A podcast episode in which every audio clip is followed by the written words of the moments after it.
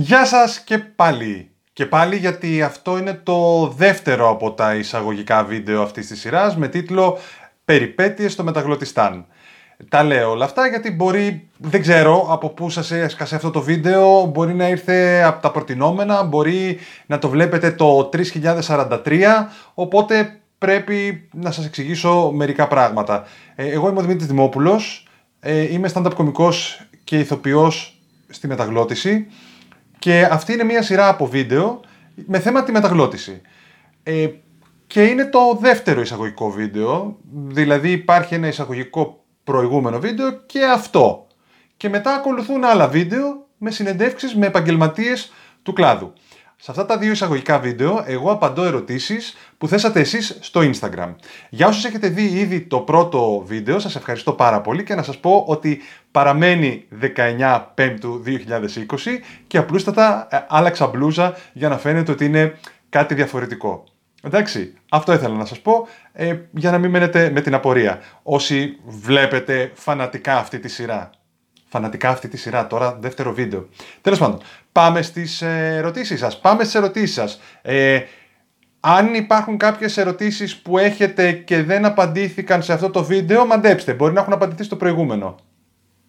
Στο προηγούμενο ήταν πιο προσωπικές ερωτήσεις που με ρωτήσατε σε σχέση με μένα και τη δουλειά. Εδώ πέρα έχω ε, ερωτήσεις που αφορούν όχι εμένα, αλλά γενικότερα τον κλάδο. Και θα ξεκινήσω με την ερώτηση που δέχτηκα περισσότερες φορές από όλες. Ε, μπορώ να διαβάσω ενδεικτικά, αλλά όλες πάνω κάτω το ίδιο είναι. Αν θέλω να ασχοληθώ επαγγελματικά με αυτό, κάποια συμβουλή για να ξεκινήσω, πώς και πού μπορώ να ξεκινήσω, να κάνω επαγγελματικές μεταφράσεις, ε, τι πρέπει να κάνεις για να γίνεις μεταγλωτιστής και πώς σε βρίσκουν για δουλειές, δεν έχω σχέση με θέατρο κλπ. Αλλά θέλω να κάνω μεταγλώτηση, χρειάζεται να είσαι ηθοποιός για να κάνεις μεταγλωτήσεις, πώς μπορείς να ασχοληθείς με αυτό, μπλα μπλα μπλα μπλα. Λίγο πολύ η ερώτηση είναι πώς μπορείς να ξεκινήσεις να κάνεις μεταγλώτηση. Βλέπω εδώ πέρα και άλλη μια ερώτηση. Υπάρχουν, υπάρχουν, υπέρχουν. Άρχισα τα Σαρδάμ.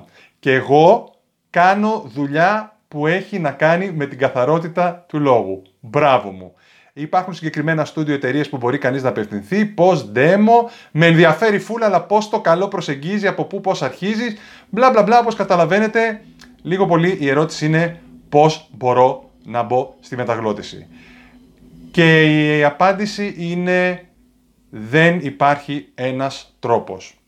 Ε, στο προηγούμενο βίντεο, το πρώτο εισαγωγικό, εγώ σας είπα πώς μπήκα στη μεταγλώτηση. Αν θέλετε μπορείτε να πάτε και να το δείτε, αν δεν το έχετε κάνει ήδη. Πόσο audience engagement αυτό το βίντεο ακόμα δεν έχω ξεκινήσει. Υπάρχουν πάρα πολλοί τρόποι. Υπάρχουν τα voice demo, ε, τα οποία ανατακτά χρονικά διαστήματα τα στούντιο μεταγλώτησης που κάνουν ε, μεταγλωτήσεις ε, κάνουν θα μου πείτε πού ξέρω πώς θα πάω να βρω πού κάνουν αυτά τα στούντιο. Θα σας πω κάτι πάρα πολύ απλό. Ε, υπάρχει ίντερνετ, μπορείτε να γράψετε στούντιο μεταγλώτησης και θα σας βγάλει τα περισσότερα στούντιο, τα πολύ μεγάλα στούντιο που κάνουν μεταγλωτήσεις. Ε, ο λόγος που δεν θέλω να βάλω ε, κάποια τηλέφωνα κάτω ή κάποια link ε, για τα στούντιο που κάνουν μεταγλωτήσεις είναι γιατί αυτά αλλάζουν, μπορεί να προστίθενται άλλα και δεν έχω όπως καταλαβαίνετε καμία πρόθεση από τη στιγμή που θα ανέβει αυτό το βίντεο να κάθομαι να ε, επικαιροποιώ, επικαιροποιώ, επικαιροποιώ τα στοιχεία κάτω στην περιγραφή. Οπότε όποιος θέλει πραγματικά ψάχνει. Δεν περιμένει μια ερώτηση στο Instagram για να του δώσουν τη λύση. Εντάξει, αν θέλουμε κάτι, το διεκδικούμε. Πόσο πιο γλυκά να το πω. Βασικά αυτό που θέλω να πω είναι ότι τα στούντιο που κάνουν μεταγλωτήσεις ε, αυτή τη στιγμή είναι όλα στην Αθήνα. Επειδή έχω δεχτεί και την ερώτηση πρέπει να ζω στην Αθήνα, Δυστυχώς πρέπει να ζει στην Αθήνα. Ε, μακάρι να υπήρχε στη Θεσσαλονίκη ένα στούντιο που να κάνει μεταγλωτήσεις. Υπάρχουν στούντιο που κάνουν διαφημιστικά, που κάνουν ηχογραφήσεις τέτοιες, αλλά για μεταγλώτηση δεν υπάρχει στούντιο και είναι κρίμα γιατί θα μπορούσε να εκμεταλλευτεί ένα τέτοιο στούντιο το εργατικό δυναμικό σε ηθοποιούς, σε σκηνοθέτες που υπάρχει στη Θεσσαλονίκη. Και είναι κρίμα. Αυτή τη στιγμή όλα τα στούντιο μεταγλώτησης βρίσκονται στην Αθήνα. Οπότε μπορείτε να στείλετε ε, ένα email, ε, να κάνετε ένα τηλέφωνο και να μάθετε πώς μπορείτε να κάνετε ένα demo. Ε, το βιογραφικό, το να στείλετε ένα βιογραφικό, δεν ξέρω κατά πόσον θα είναι ένα σωστό βήμα. Καλύτερο θα είναι να ζητήσετε να πάτε να κάνετε ένα demo. Άλλος τρόπος που μπαίνει κάποιος στη μεταγλώτηση είναι αν δραστηριοποιείται στο χώρο της εκφώνησης, ας πούμε, ή αν δραστηριοποιείται στο χώρο της υποκριτικής, στην τηλεόραση, στο θέατρο, να γνωρίσει συναδέλφους που κάνουν μεταγλώτηση και να τους προτείνουν για να πάνε να κάνουν ένα voice test. Θα μου πείτε, ε, μα το ίδιο πράγμα δεν κάνουμε. Ναι, απλώς και τώρα θα ακουστεί λίγο ότι πας συστημένος και με μέσον, αλλά δεν ισχύει αυτό. Ε, γιατί απλώς αυτό που συμβαίνει είναι ότι πας, αν θέλεις, και έχεις μια αίσθηση ότι ωραία, πάω να κάνω ένα voice test τώρα, αλλά επειδή πάω μέσω άλλου, όχι. Αν δεν είναι καλό το voice test, δεν θα σε πάρουν στη δουλειά. Οπότε πάλι μέσω voice test θα γίνει αυτό. Ε, επίσης, ε, μπορείτε να είστε διάσημος, star talent αυτό που λένε, και απλούστατα να χτυπήσει το τηλέφωνό σας και να σας πούνε «Γεια σας, θέλουμε να συμμετέχετε σε μία μεταγλώτηση». Μπορεί να συμβεί. Πρέπει να έχετε γίνει διάσημοι για να εκμεταλλευτούν αυτή τη δημοσιότητά σας και να υπάρχει ένα περισσότερο, πώς να το πω, να υπάρχει ένα αβαντάζ, ένα ατού ακόμα για την πρόθεση της ε, ταινίας. Δεν λέω ότι δεν έχετε ταλέντο όσοι είστε διάσημοι και κάνετε μεταγλωτήσεις ή αν είστε influencer και έχετε κάνει κάποια μεταγλώτηση. Λέω ότι είναι ένας τρόπος. Ε, εγώ θα σας πρότεινα, αν θέλετε να κάνετε αυτή τη δουλειά, να μην ε, επαναπαυθείτε σε αυτό, γιατί, πώς να το πω πάλι να ακουστεί ευγενικά, ένα star talent θα το πάρουν μία φορά να δουλέψει τη μεταγλώτηση. Άιντε δύο. Υπάρχουν ηθοποιοί που δουλεύουν σταθερά στη μεταγλώτηση. Οπότε διαλέξτε τι θέλετε να είστε. Επαγγελματίες ή αλεξιπτωτιστές στο χώρο. Το ρίξα και πάλι απόψε το φαρμάκι μου. Ε, αλλά κάπως έτσι ξεκινάει κανείς. Ε, υπάρχουν πάρα πολλές ε, περιπτώσεις όπου σκηνοθέτες φέρνουν κόσμο καινούριο και παρακολουθεί τη διαδικασία, πώς γίνεται και κάποια στιγμή τους δοκιμάζουν. Οπότε, λίγο πολύ, η διαδικασία όπως καταλαβαίνετε είναι να μπορέσεις να βρεθείς στο στούντιο και να κάνεις ένα voice test. Δεν είναι ακατόρθωτο, ψάξτε τα στούντιο, επικοινωνήστε μαζί τους. Αν σας πούνε ότι αυτή την περίοδο δεν κάνουμε voice test, μην απογοητευτείτε, μην επαναπαυτείτε ότι επειδή σας είπαν θα σας καλέσουμε εμείς, ε, θα σας καλέσουν, μπορεί και να μην σας καλέσουν, οπότε ξαναπάρτε τηλέφωνο.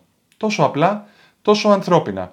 Ε, άλλη ερώτηση που ε, δέχομαι πάρα πολύ συχνά είναι ε, ποια είναι τα skills ε, για αυτή τη δουλειά; Τι ικανότητες, τι δεξιότητες πρέπει να έχεις για να μπεις στη μεταγλώτηση; Ναι, αυτό κοιτάζω τώρα. Τα περισσότερα είναι πώς, πώς, πώς και δύο-τρεις ερωτήσεις ε, για τα skills. Λοιπόν, οι ικανότητες που απαιτούνται για να είναι κάποιος μεταγλωτιστής, και όπως έχω πει, όταν λέω μεταγλωτιστής εννοώ ηθοποιός που κάνει μεταγλωτήσεις, αλλιώς θα έλεγα μεταφραστής ή σκηνοθέτης.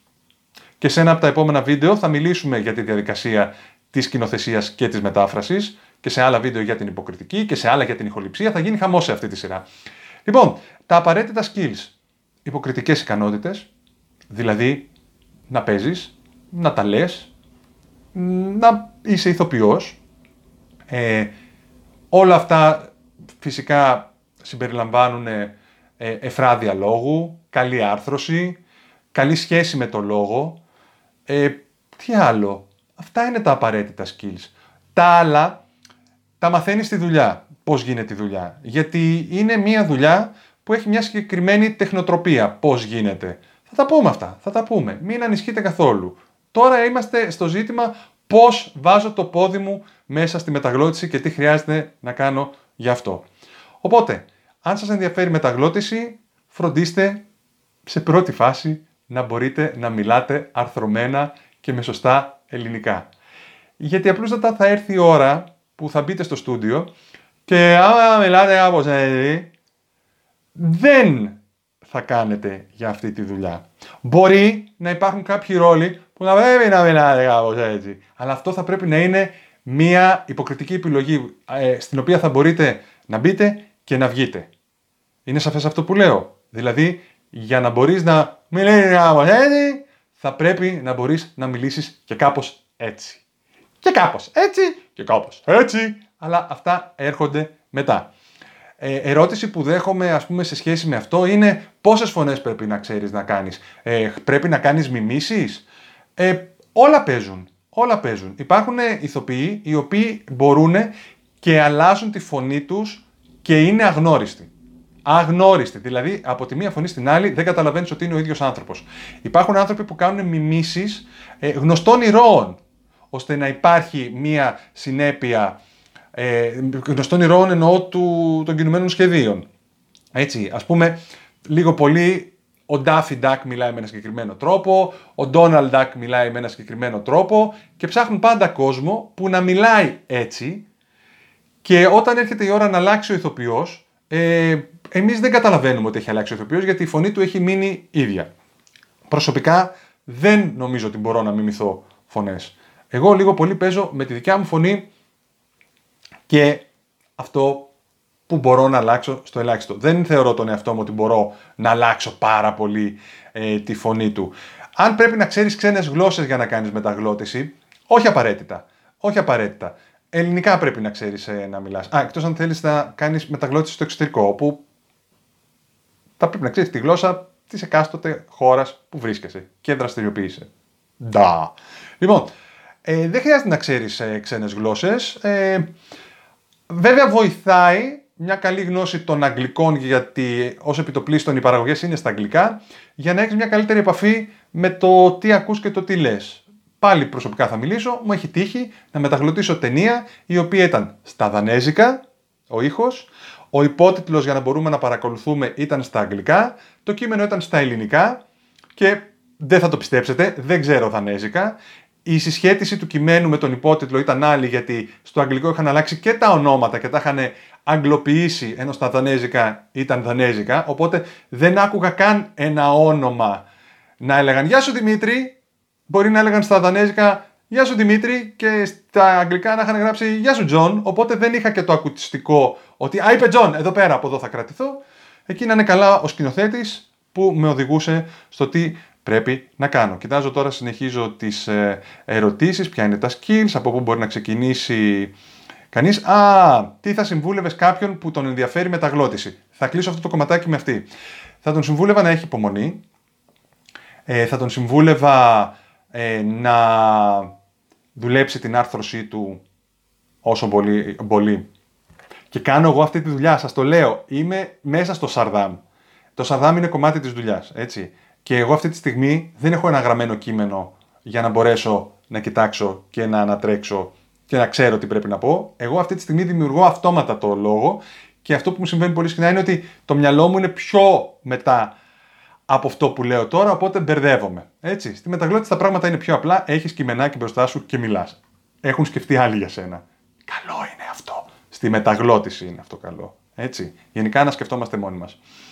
Ε, ποια είναι τα skills που χρειάζονται, το είπαμε. Λοιπόν, πάμε στο επόμενο κομματάκι των ερωτήσεων που είναι η τεράστια, τεράστια, τεράστια λίστα ερωτήσεων που λίγο πολύ η ερώτηση είναι τι πρέπει να έχεις σπουδάσει για να γίνεις μεταγλωτιστής. Το βλέπω εδώ πέρα με πολλές εκδοχές στην ερώτηση. Πρέπει να είσαι ηθοποιός για να πάρεις μέρος στις μεταγλωτήσεις. Τι σπουδές πρέπει να κάνεις για να γίνεις μεταγλωτιστής; Τι πτυχία χρειάζεται; Είναι απαραίτητο να σπουδάσει σκηνοθεσία; Ε, θέλει πτυχίο από κάπου; Ή μπορείς να το κυνηγήσεις; Λοιπόν, ακούστε με. Όλα παίζουν. Όλα παίζουν. Υπάρχουν δηλαδή συνάδελφοι οι οποίοι δεν έχουν σπουδάσει υποκριτική και βρίσκονται στην, ε, στη μεταγλώτηση στον κλάδο και δουλεύουν. Υπάρχουν συνάδελφοι που έχουν σπουδάσει υποκριτική. Ε, υπάρχουν περιπτώσεις όπου δεν έχουν σπουδάσει γιατί απλούστατα είναι παιδιά. Έχουμε παιδιά που κάνουν μεταγλώτηση έτσι, σε ορισμένες περιπτώσεις. Τι να έχουν σπουδάσει μεταγλώτηση. Οπότε τα πάντα γίνονται, τα πάντα συμβαίνουν και θα έχω καλεσμένους μου που έχουν σπουδάσει και δεν έχουν σπουδάσει υποκριτική και ασχολούνται με τη μεταγλώτηση. Η δικιά μου η άποψη είναι ότι αυτή τη στιγμή υπάρχει ένας κλάδος των ηθοποιών, ο οποίος μαστίζεται, μαστίζεται πάω να μιλήσω και σοβαρά και κάνω σαρδάμ, ο οποίος μαστίζεται από μεγάλη ανεργία και το θεωρώ λίγο άδικο ε, να διεκδικούμε θέσεις χωρίς να έχουμε τα τυπικά και ουσιαστικά προσόντα. Οπότε και για δικό σας καλό, αν πραγματικά θέλετε να ασχοληθείτε με τη μεταγλώτηση, ε, υποθέτω πως σας ενδιαφέρει να ασχοληθείτε γενικά με την υποκριτική, οπότε μια σχολή θα σας ε, δώσει τεχνική, θα σας δώσει γνώση, θα σας δώσει γνωριμίες, γιατί με τους συμφοιτητές σας θα δουλεύετε μετά και εσείς θα γίνετε η επόμενη star, ένα μήνυμα ελπίδας για το μέλλον.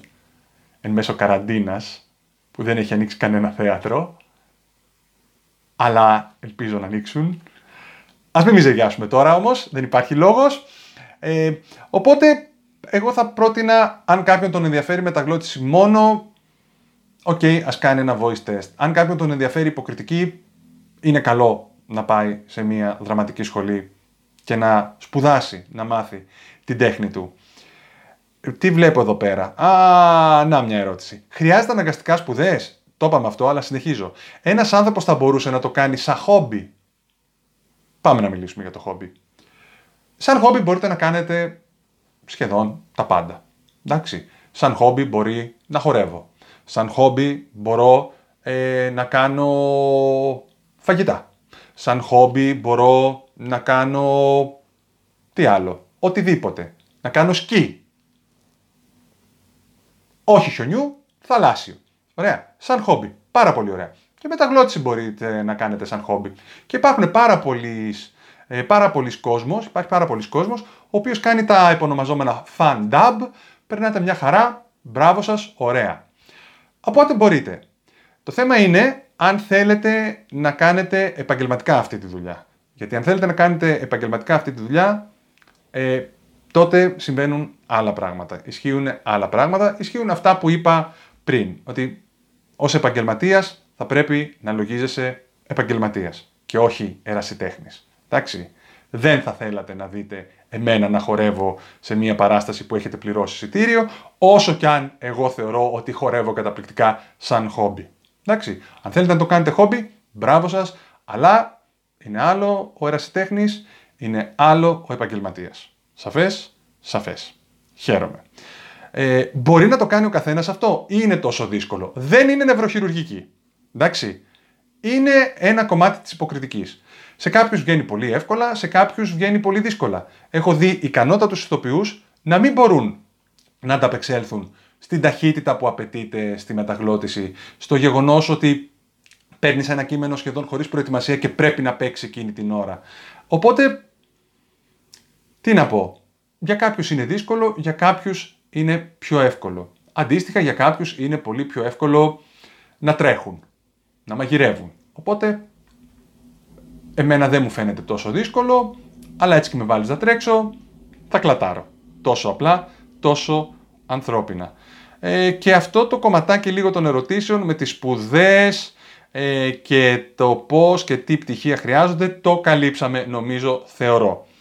Υπάρχει ερώτηση εδώ πέρα, ναι, ευτυχώς που την είδα, αν γίνονται εργαστήρια μεταγλώτησης. Γίνονται εργαστήρια μεταγλώτησης, πάλι δεν θέλω να γράψω κάτω στην ε, περιγραφή του βίντεο που γίνονται αυτά ή να πω στο βίντεο, γιατί απλώς αυτά αλλάζουν.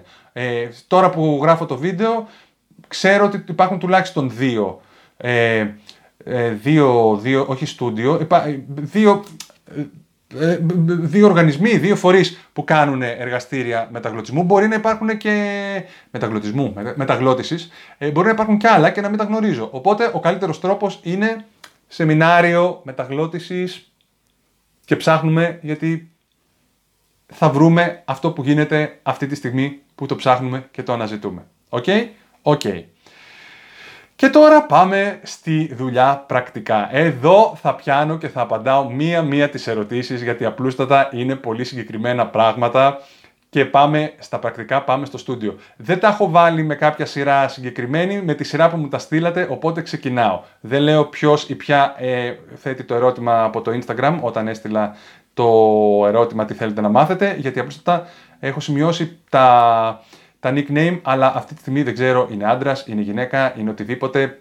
Δεν το θυμάμαι, οπότε απλώς τις ερωτήσεις. Πάμε, πάμε. Λοιπόν, πώς μπαίνεις, φίλε μου, στο νόημα χωρίς να κουνιέσαι; Ε, αυτό που καταλαβαίνω είναι ότι επειδή στο στούντιο βρίσκεσαι με το μικρόφωνο σου μπροστά και είσαι μόνος σου, δεν έχεις τη δυνατότητα να κάνεις πάρα πολλές κινήσεις.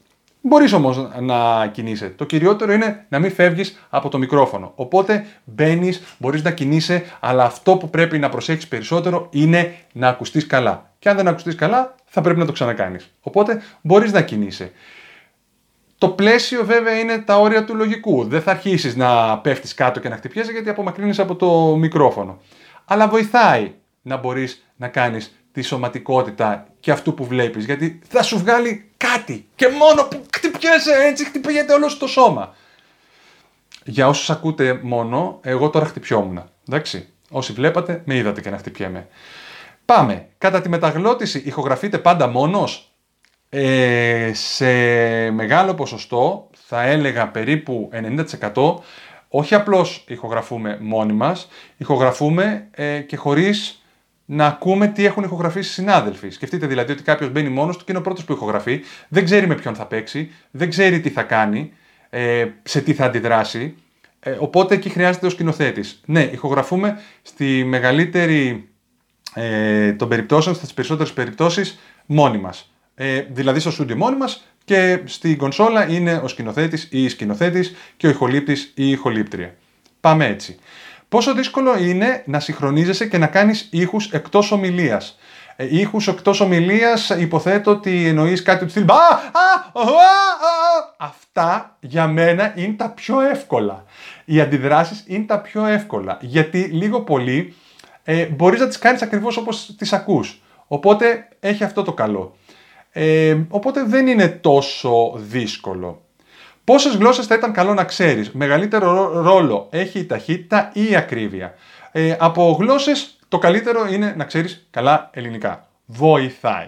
Βοηθάει. Ε, το απαντήσαμε όμως αυτό ήδη και νωρίτερα. Μεγαλύτερο ρόλο έχει η ταχύτητα ή η ακρίβεια;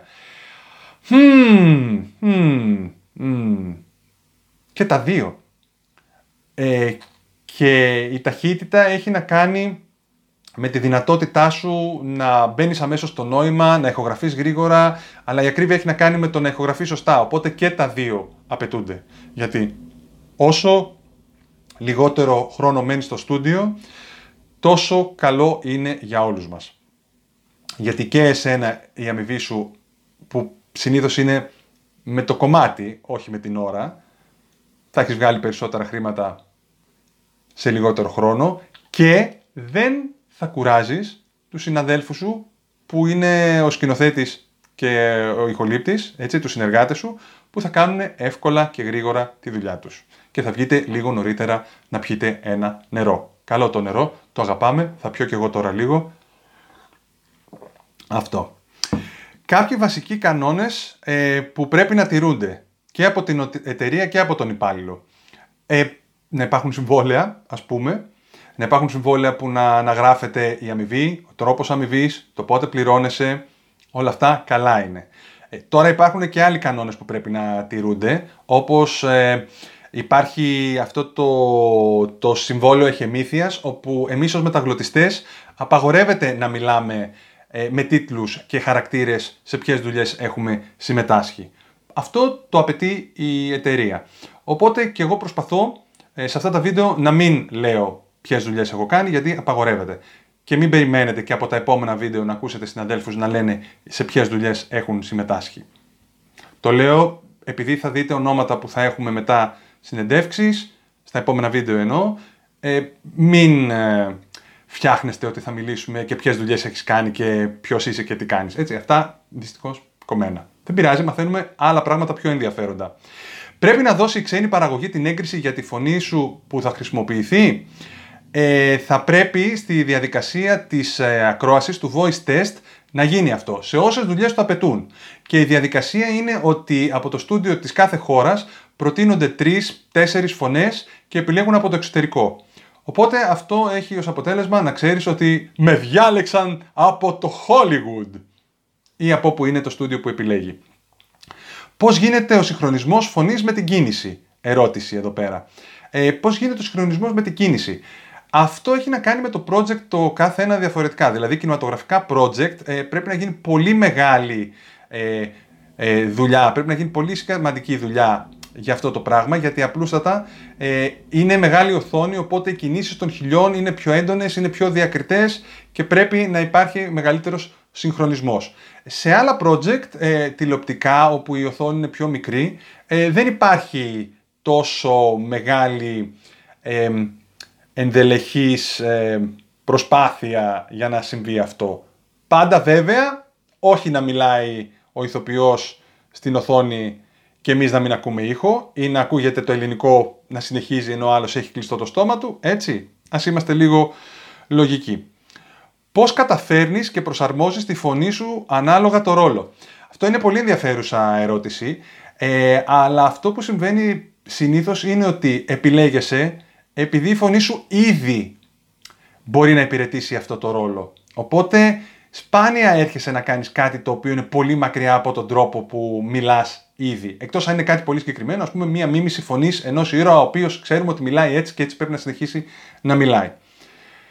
Ε, αυτός που κάνει μεταγλωτής πρέπει να είναι καλός και στις μιμήσεις. Όχι απαραίτητα, αλλά αυτό το απαντήσαμε και νωρίτερα. Ε, η μεταγλώτηση γίνεται ανασκηνή ή από την αρχή ως το τέλος της ταινίας. Πολύ ωραία ερώτηση. Συνήθως γίνεται στη σειρά. Εμείς όμως δεν βλέπουμε όλη την ταινία. Εμείς πάμε μόνο στις σκηνές που συμμετέχουμε. Που σημαίνει ότι υπάρχουν φορές που δεν ξέρουμε την υπόθεση της ταινίας. Αν δεν πάμε να τη δούμε. Γιατί μπορεί να είμαστε σκόρπια, να έχουμε πέντε ατάκες και να είναι του στυλ «Προσέχετε! Μα τι συμβαίνει εδώ πέρα» κάτι περίεργο έχει γίνει εδώ. Και να μην ξέρουμε καν τι είναι αυτό το περίεργο, γιατί απλώς τα γράψαμε αυτές τις ατάκες και δεν ξέρουμε τι και πώς. Ε, γενικά υπάρχει αυτή η διαδικασία όπου για να μην διαρρέει το υλικό, ε, το υλικό έρχεται σπασμένο σε κομμάτια, ε, πιξελαρισμένο, με υδατογραφήματα για να μην μπορέσει να, να λικαριστεί το υλικό. Οπότε και εμείς δεν βλέπουμε τις ταινίες πριν. Δεν μας στέλνουν πριν τις ταινίες, δεν μας στέλνουν τα σενάρια πριν, δεν μας στέλνουν τα τραγούδια πριν. Πάμε στο στούντιο και τα ηχογραφούμε εκείνη τη στιγμή. Ατάκα, ατάκα, σκηνή, σκηνή. Στα τραγούδια δε υπάρχουν και φορές που το κάνουμε άκους, άκους. Ακούς, γράφεις. Στίχο, στίχο. Στροφή, στροφή. Δεν είναι ότι έχουμε πάρει και έχουμε κάνει πρόβες και πάμε και το λέμε. Όχι. Α, εδώ πέρα.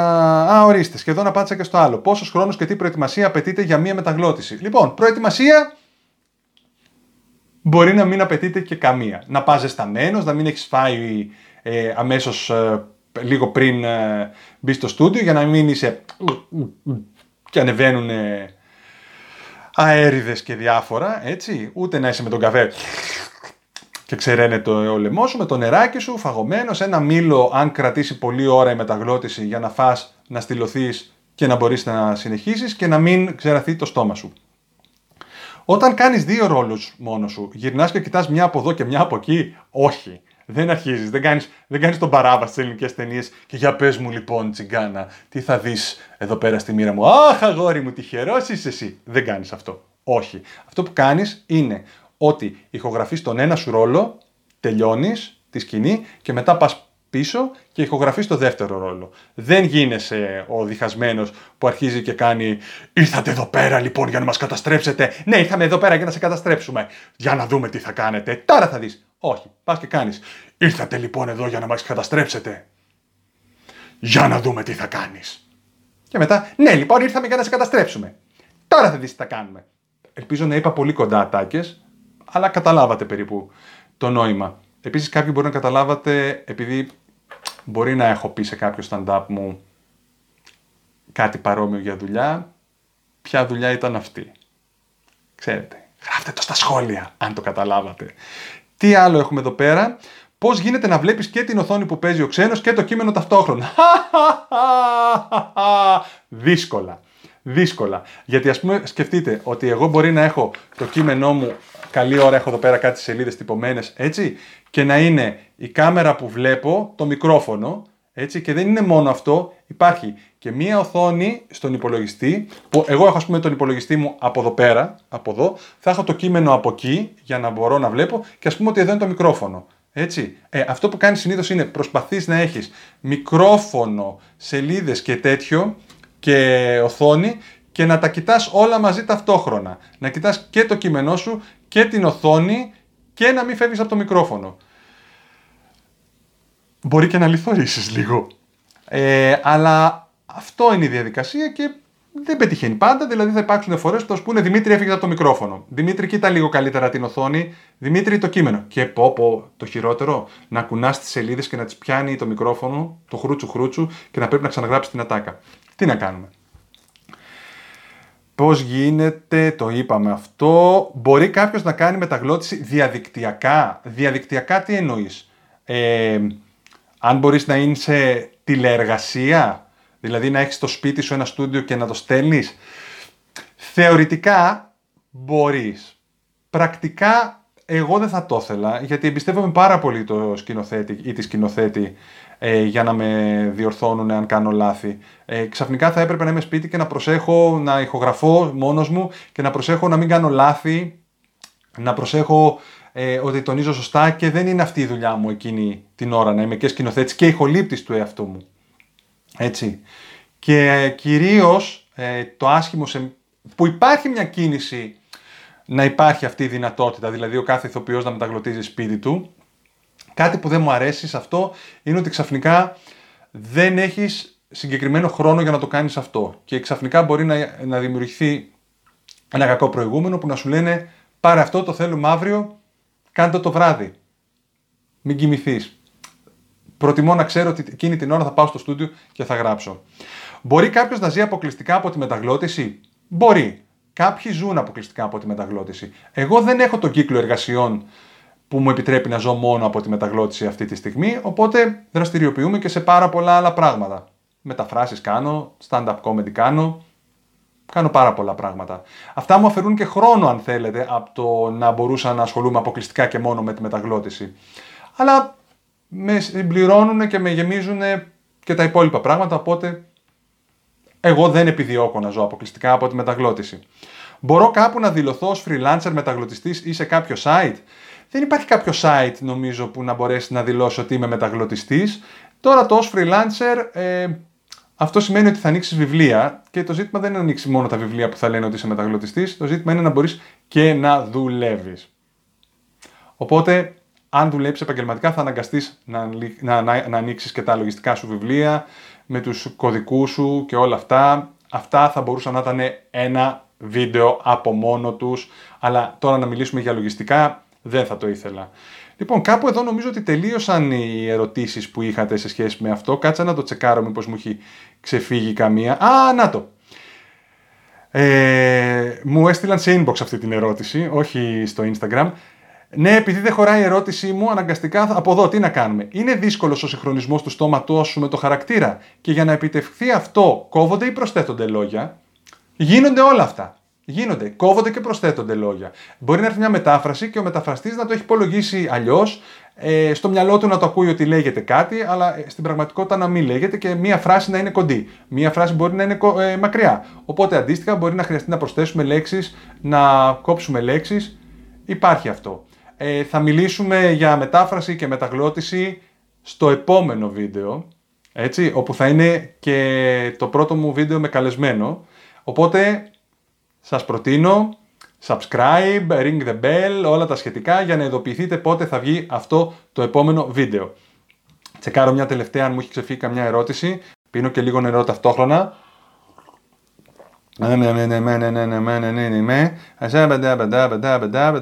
Νομίζω ότι τα απαντήσαμε όλα αυτά που μου είχατε στείλει, αν όχι τις συγκεκριμένες ερωτήσεις, το νόημά τους. Και θα ήθελα να σας πω το εξής. Επειδή εγώ αυτό που έχω προγραμματίσει είναι να έχω ολοκληρώσει όλες μου τις συνεντεύξεις και αυτά τα βίντεο να βγαίνουν μάλλον ένα την εβδομάδα για όσο καιρό πάρουν να βγούνε, σκέφτομαι να κάνω ένα τελευταίο βίντεο όταν έχουν ολοκληρωθεί τα βίντεο που να απαντήσω ερωτήσεις που θα έχουν τυχόν ε, δημιουργηθεί αν έχετε ερωτήματα καθώς θα τρέχουν αυτά τα βίντεο. Οπότε ρωτάτε κάτω στα σχόλια και στο τελευταίο βίντεο που θα κάνω όταν έχουν ολοκληρωθεί όλα τα άλλα βίντεο θα απαντήσουμε αυτές τις ερωτήσεις. Σας ευχαριστώ πάρα πολύ που με παρακολουθήσατε, θύσατε, παρακολουθήσατε. Σας λέω, ο αυτοματισμός στη γλώσσα δημιουργεί λάθη και αυτά τα λάθη τα κάνω και στη μεταγλώτηση. Έχω πάει εγώ πίσω για να ξαναγράψουμε κάτι. Τέλος πάντων, λοιπόν, αυτά. Σας ευχαριστώ πάρα πολύ. Ελπίζω να περάσατε ωραία και ελπίζω να περάσετε πολύ ωραία και στα επόμενο βίντεο. Στα επόμενο βίντεο. Τι θα κάνω με τον εαυτό μου πραγματικά ώρες ώρες με... Πώς με κρατάνε ακόμα και κάνω δουλειά στη μεταγλώτηση πραγματικά;